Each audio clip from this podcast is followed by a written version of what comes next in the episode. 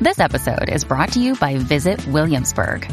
In Williamsburg, Virginia, there's never too much of a good thing. Whether you're a foodie, a golfer, a history buff, a shopaholic, an outdoor enthusiast, or a thrill seeker, you'll find what you came for here and more. So ask yourself, what is it you want? Discover Williamsburg and plan your trip at VisitWilliamsburg.com.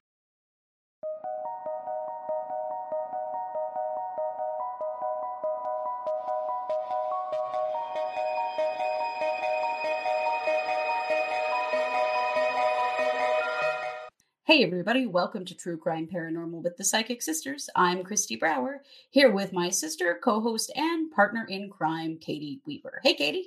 Hello. How are you? I'm good. I don't know what to say. I'm fine. Well, good. I've been in this slump of feeling like I can't get my brains together. I can't create anything. It's been bugging me, and I'm finally back to the office, the creation room. Oh, good. Whatever you'd like. One thing I've been trying to learn how to do is do paper cutting on my vinyl cutter. Mm-hmm. Which, if you guys have vinyl cutters, you're like, that's easy. It is if you have a Cricut. What I have is a commercial sign cutter, and it's not easy. But we figured it out finally, and I've been having a ball. I've cut so much paper; it's just stupid. Like, what am I even going to do with all this paper? I don't know. But I made Valentines. I made super cute Valentines with it. And I'm just working on I'm like a third grader right now with my glue stick. Just I'm cutting paper and making dioramas, and by God, because I can, I will. So that's, right. I'm fine. Well, good. I'm glad to hear it. I need more paper. I mean, basically that's where it's at. Yes. Yes. Send paper, friends. Send paper. Well, I'm glad to hear that you are getting creative. I am too. I started a podcast a while back and then kind of let it go, and I'm back at it. I have a podcast called The Podcast Starter, and it is because I have a coaching program where I actually teach people to be podcasters. If you want a podcast like we do, I have a program to teach you to do that. I can show you. So I just started podcasting again with that, and got a marketer friend on board helping me, which is so awesome. And I'm really feeling more inspired about that. I don't know. I think January is just a blah month, and I needed to get into February and get out of the January energy. Yeah. So creative. That's good. I am more creative as well, which is very good. Well, today, this is our second case of the week, and this is our group case. And so we're not doing a reading on this case. We're just going to present it. This is a case we have been asked repeatedly to do. Yeah. And so here you have it. This is the Elisa Lam case. Now, you very likely know the story, may have just watched the brand new Netflix doc that just dropped on it last week. Mm-hmm. Very interesting stuff, but we've had a lot of people ask us to do this case and give our take on it. So we're going to do that today. So I'm going to start with the timeline and tell you a little bit about who Elisa was and what happened. Yeah. So Elisa Lam was a college student from Canada, and she got feeling kind of restless and decided to go on a little solo trip.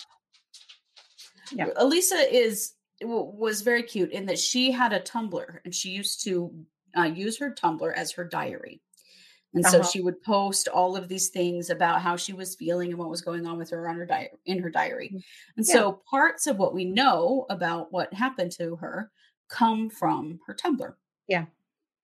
So she was 21 years old, and she arrived at the Cecil Hotel in downtown Los Angeles on January 28th. I just lost the year. We'll find it. Sorry. Lost the year. Anyway, we'll get it. 2013. Okay. January 28th, 2013 is when she checks into the Cecil Hotel.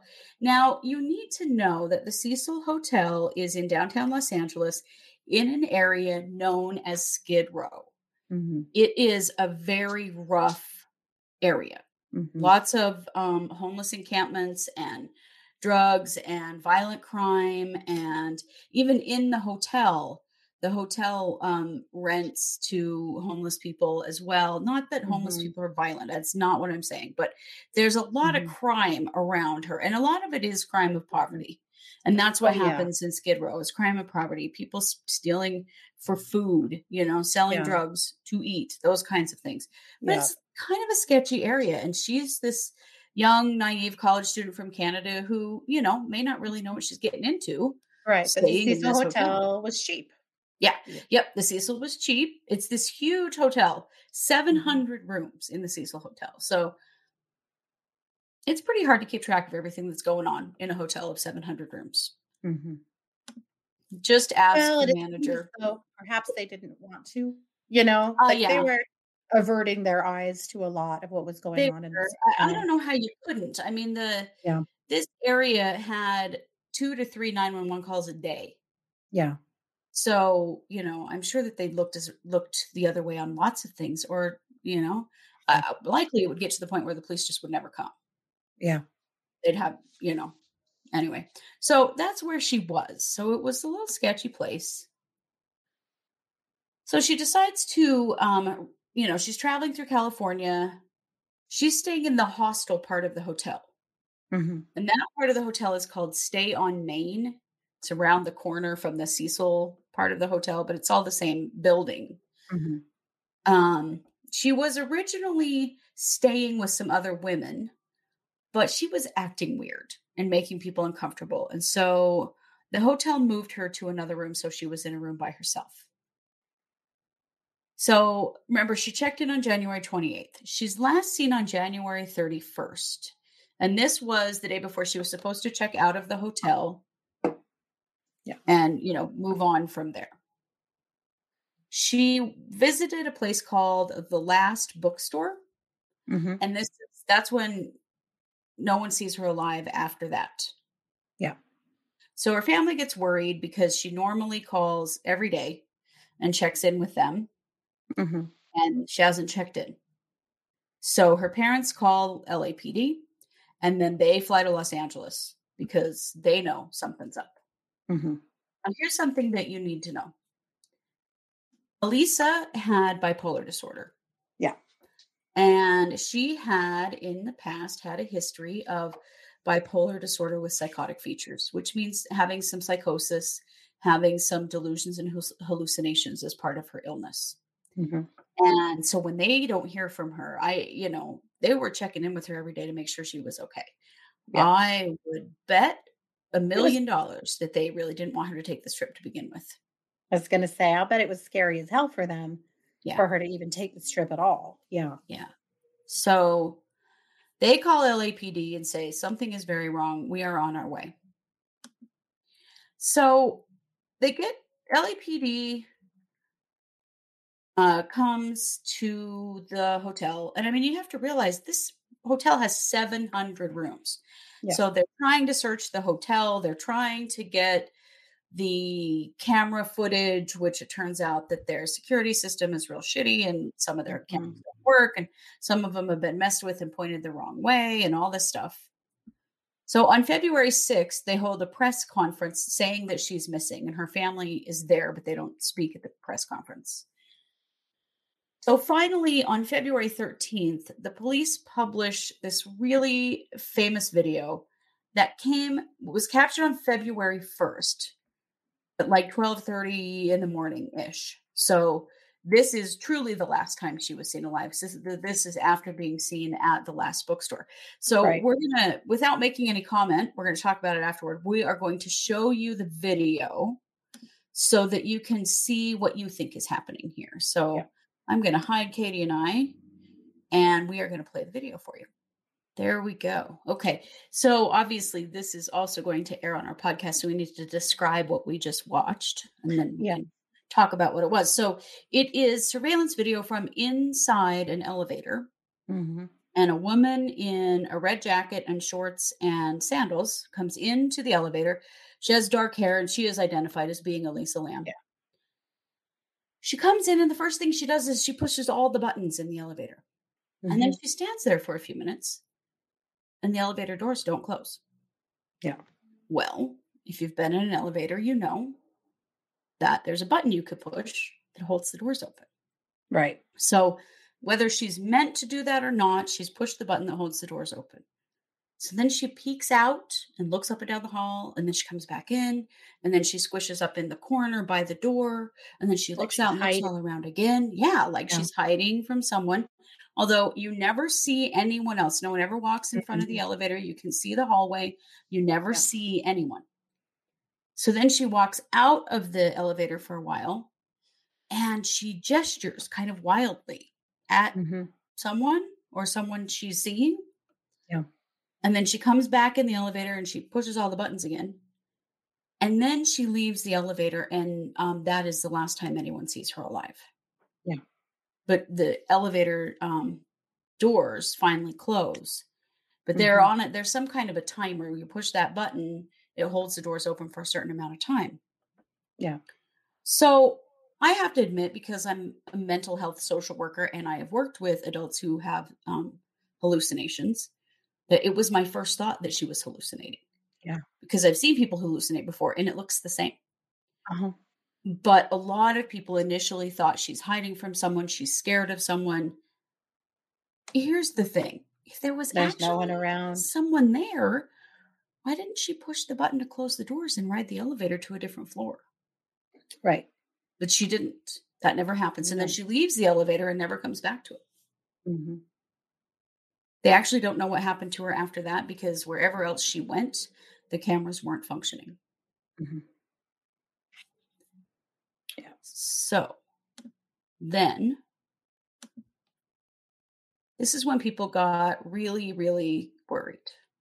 This clip went viral everywhere. You know, you all have probably seen it. You know, there was a lot of speculation. This is when the rumor mill about what happened to Elisa Lam really got a cranking. Yeah. Some people said that the video was doctored. It actually was intentionally. The date and time were covered because that was evidence that the police didn't want to share.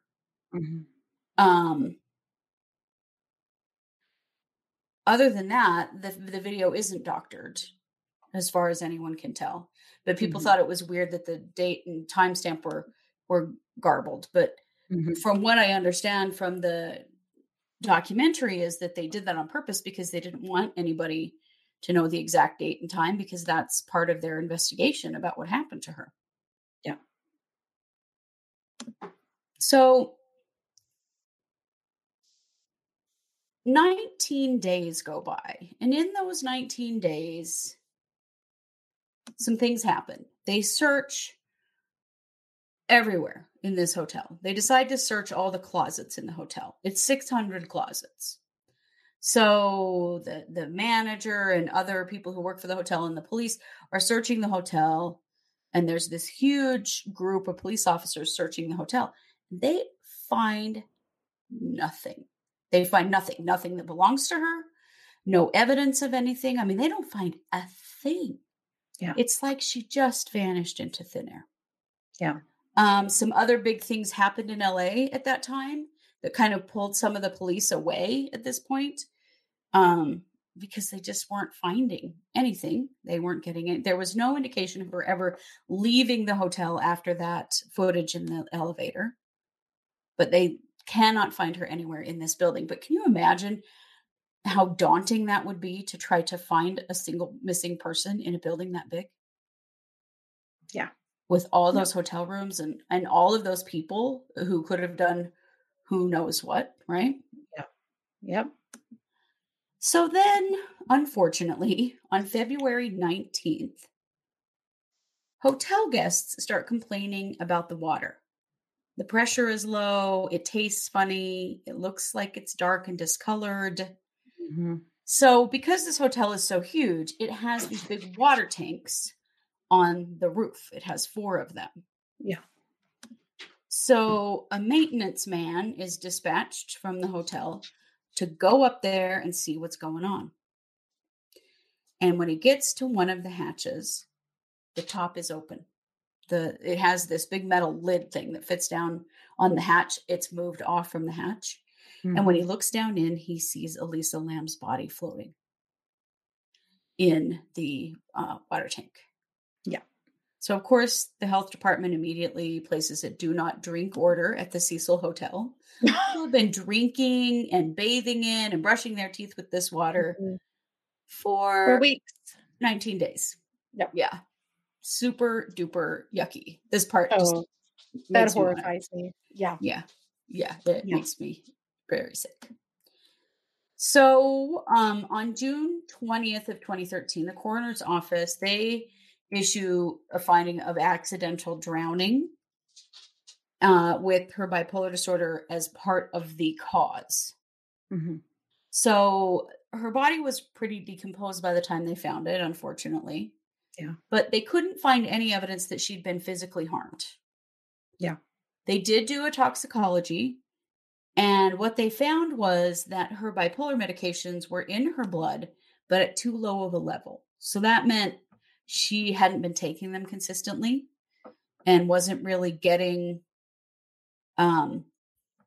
the benefit from them. Yeah. It came out later also so her roommates in the hostel were freaked out by her.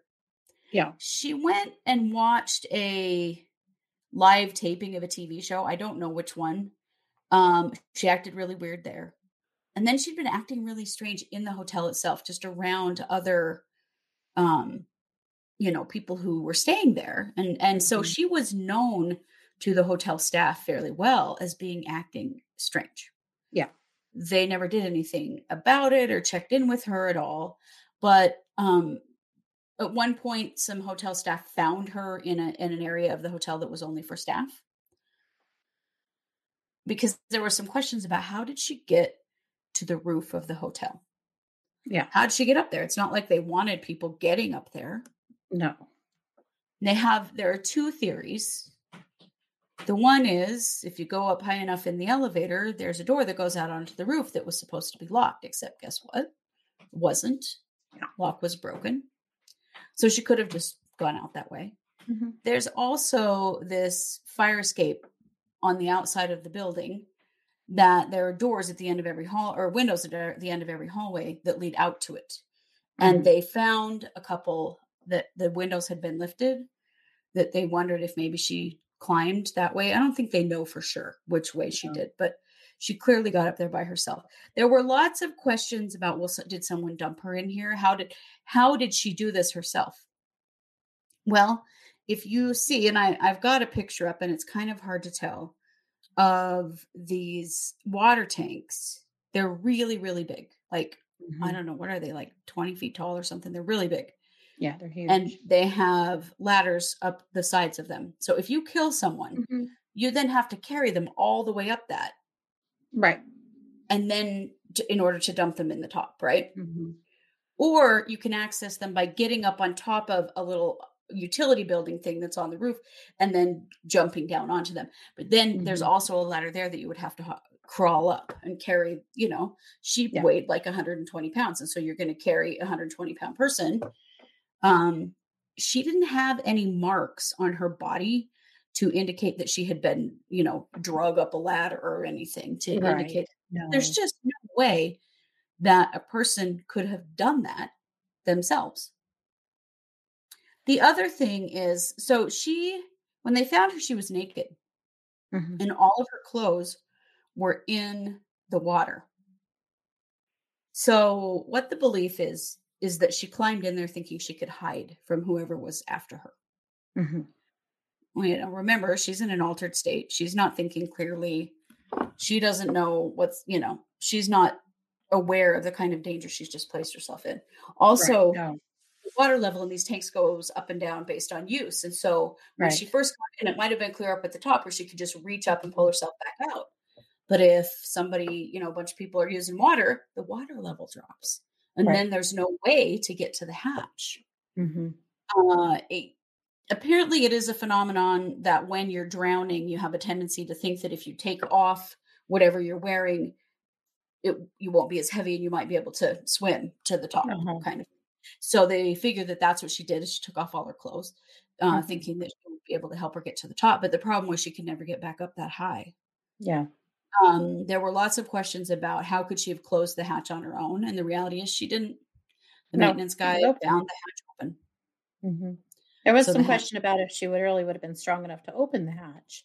Mm-hmm. But honestly, in an altered state like that,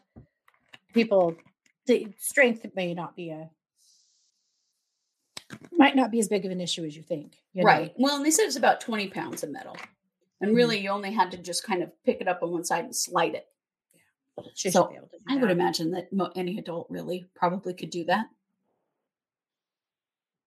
So they discover her. And see, during this 19 days of her being missing, there were a lot of theories that came up. Right. The police called it from internet sleuths.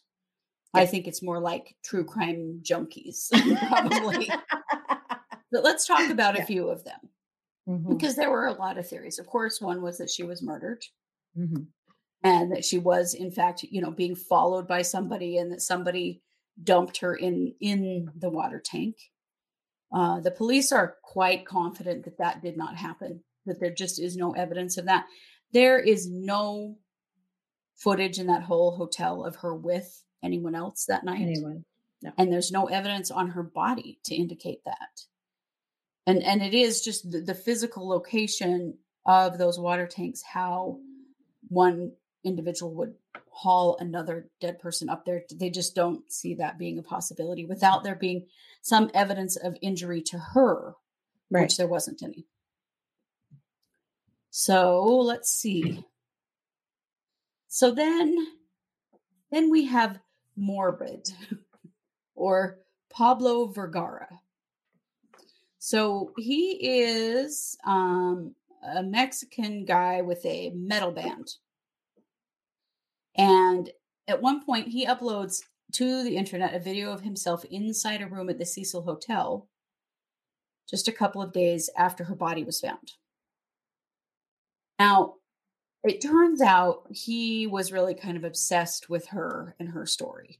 Mm-hmm. He's also like, I don't think a metal is the right death metal. What kind of metal is this?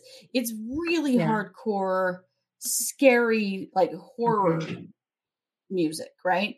Yeah. So then he releases a teaser. So he's in the room in the Cecil Hotel.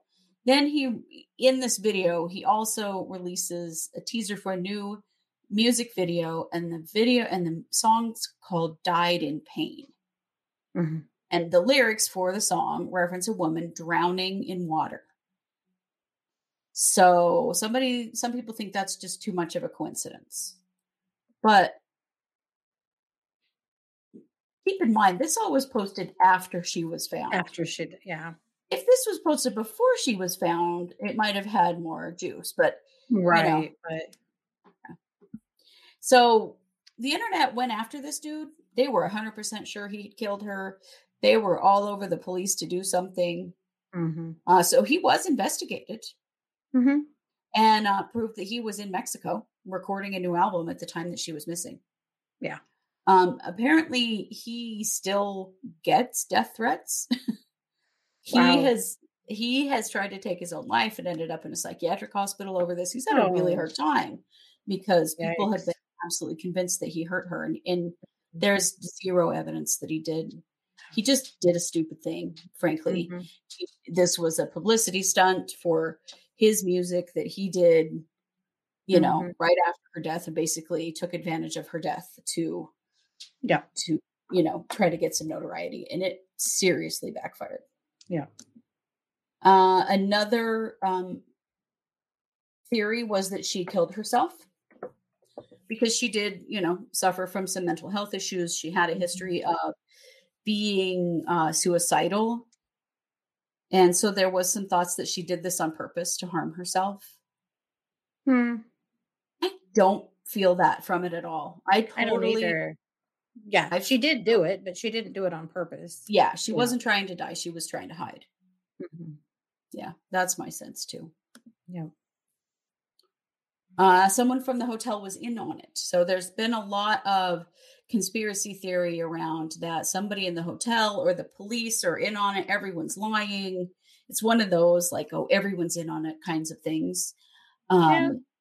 sometimes things just are the way they appear to be. Sometimes they are. And I really do agree with the assessment that the police have made of this, that this was just a tremendously sad accident precipitated by her not taking her meds, which is just unfortunate and can happen and has happened many times, unfortunately. And there were a lot of weird coincidences and things that happened that made people think that, you know, this was something else. One of them was that her death was a copycat of a film. So there's this horror film called Dark Water. And in that film, the body of a girl is found in the water tank on top of an apartment, like an apartment building, after people noticed that the water looked dark and tasted funny, which is obviously, yucky. And her name was Cecilia. And people thought, well, the hotel is the Cecil Hotel. Maybe that's something, you know. No, it wasn't. It was just a coincidence. It's just a coincidence, yeah. And then there's the tuberculosis thing. This thing is super weird, and it is weird. Like, this is really weird, but it is just a coincidence. So, there was an outbreak of tuberculosis on Skid Row, which is not far from the Cecil Hotel, about the time that she went missing. Mm-hmm. And they thought maybe this had something to do with her death, because the specific strain of TB that was going around at the time was called Lam Elisa. I am not kidding. Weird. Standing for lipoarabinomanum Lam, enzyme-linked immunosorbent assay. Wow. Yeah. And it literally, truly is just a coincidence, but it is a really weird one. People went crazy on that one because that's pretty hard. You know, they were worried that maybe this was a biological weapon. You know, she was a student at the University of British Columbia, which actually does a lot of tuberculosis research. And there was this belief that maybe she had been executed by someone who was using her as warfare. Like, that she was exposed to this tuberculosis and they were going to give it to a whole bunch of people by putting her in the water. And I mean, it was crazy. She did not have tuberculosis. Right. So that was the thing. That one down. Yeah. But the fact that the tuberculosis is called Lamelisa is crazy. Very weird. Except that, you know, there are tons and tons and tons of abbreviations like that in the world. And so there are going to be overlaps. Yeah. So I don't know, you know, what I get from all of this is that something really tragic happened to Elisa Lam, and it simply was that her mental illness took over and she died accidentally. It's just very sad. I totally agree.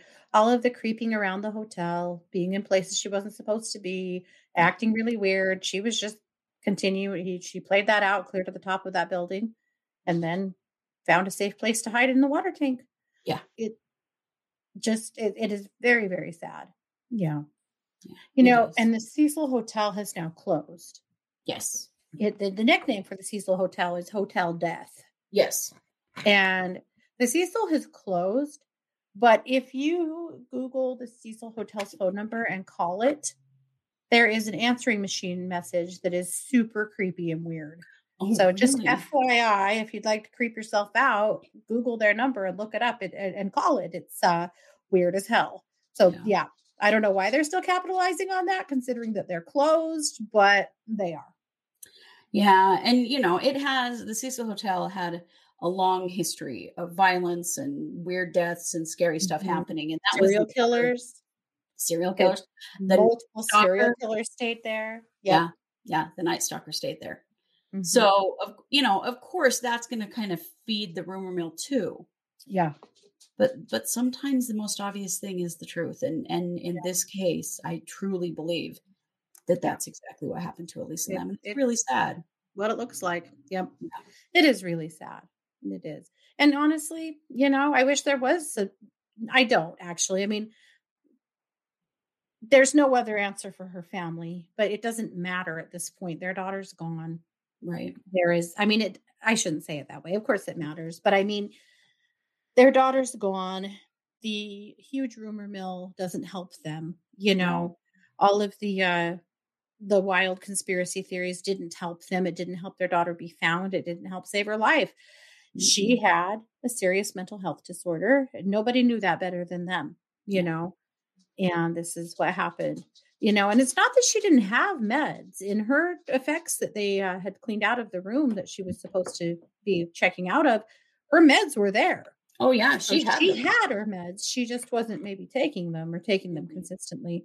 But, you know, sometimes in mentally ill people, when they're in a state like this, because she needed to be hospitalized. She did. When they're in a state like this, they think that they're the sane one, you know, and everybody around them is the crazy one or the dangerous one. And I would, in my totally unprofessional opinion, guess that not only did she need to be taking her meds, she probably still needed to be hospitalized. Something was destabilized. Yeah.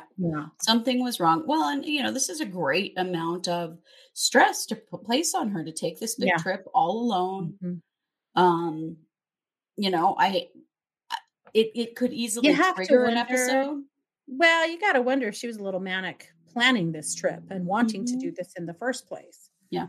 She must have been, because her family was sure concerned about it, you know? Yeah, absolutely. Absolutely. So, well, it's very unfortunate. It is. But there you have it. You've asked for Elisa Lam. We gave it to you. So, okay. Check out the Netflix documentary. It's really good. I think it's very helpful at helping us figure out what's going on here. So this is our second show of the week. We have one more episode tomorrow, which is a cold read I am presenting to Katie. And then, of course, Wednesday night at 7 p.m. Pacific or Mountain, we will have our case update. And on Thursday night at 7 p.m. Mountain, we will have our psychic hour. So lots more great programming coming up this week. All right. Take care, guys. Thanks. Have a great day.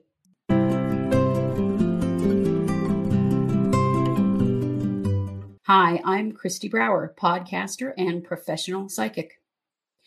I have spent the last 14 years honing my skills as a psychic and a healer. I work on the Purple Ocean app. You can find it in any of the app stores. And I am available every day for video and chat readings. I specialize in pattern breaking, particularly in relationships, but really in any area of your life. If you're feeling stuck and like you can't move on or you can't let something go, I am the reader for you. That is exactly what I focus on. It's what I love to do.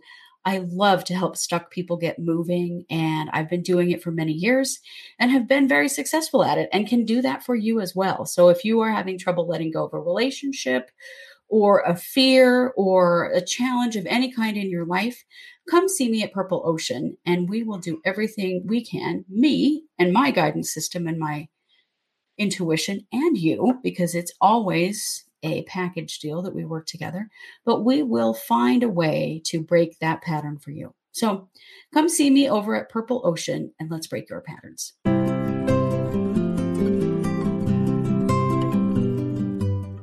Life is complicated. The last year has been so hard on sensitive people. So many uncertainties and so much heavy energy to wade through. People are working on jobs and relationships, energy work, self-development, and health. So why call me? Because my clients are my family. When you invite me onto your team, I will do all that I can to help you shift from a place of surviving to a place of thriving. I can help you shift from uncertainty, stress, fear, lack, into a place of joy, peace, clarity, and abundance. Give me a call. Katie Weaver, Professional Psychic Advisor, over at 12listen.com. If you're enjoying this podcast, don't forget to like and subscribe on your favorite podcast platform.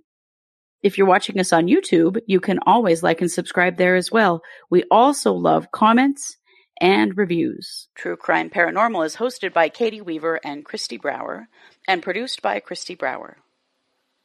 True Crime Paranormal is a Short Girl Productions podcast.